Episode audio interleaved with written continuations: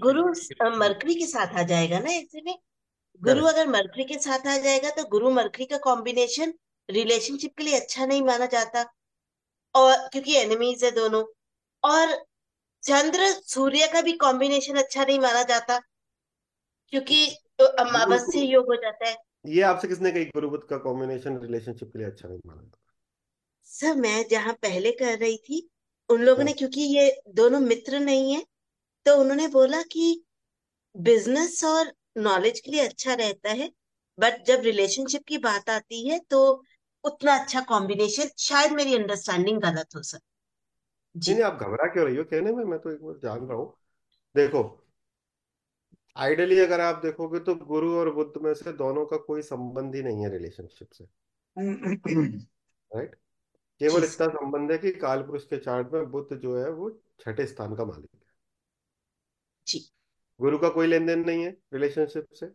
गुरु जो है वो नाइन्थ और ट्वेल्थ के मालिक है। So you can not say it predictively कि गुरु बुद्ध संबंध जो है वो रिलेशनशिप में खराब होता है। गुरु बुद्ध संबंध जैसा आपने बोला नॉलेज के लिए और ये सब के लिए तो अच्छा होता है राइट खराब किसमें होता है? फाइनेंस में होता है। फाइनेंस के लिए खराब होता है। क्यों? क्योंकि सिक्स और ट्वेल्थ का कॉम्बिनेशन बनता है ये। एक साथ है ना?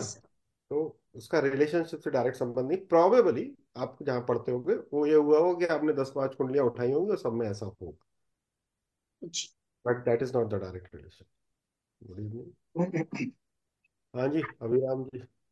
और सर यस जो सन मून इकट्ठा हो जाएगा एक्सचेंज के बाद वो क्या रिज़ल्ट देगा?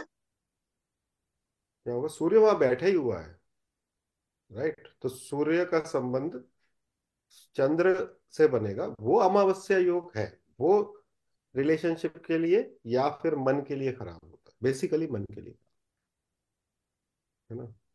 अमावस का भी देखो आप तो रिलेशनशिप से, अगर आप रिलेशनशिप पति पत्नी या औरत आदमी के बीच की बात कर रहे हो तो अमावस का रिलेशनशिप से कोई डायरेक्ट संबंध नहीं, अमावस का संबंध है सुख से। क्योंकि फोर्थ हाउस जो है, वो डायरेक्टली पीड़ित होता है। तो पुरुष का चार्ट के अंदर अमावस इतना ज़्यादा परेशान नहीं करती, जितना ज़्यादा स्त्री के चार्ट के अंदर परेशान करती।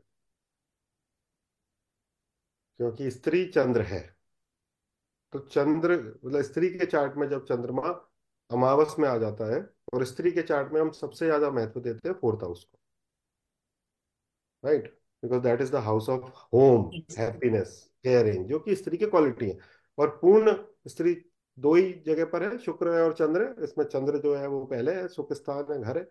तो वो स्त्री के चार्ट, पुरुष के चार्ट के अंदर केवल भन भन करेगा चंद्रमा अमावस में। है ना?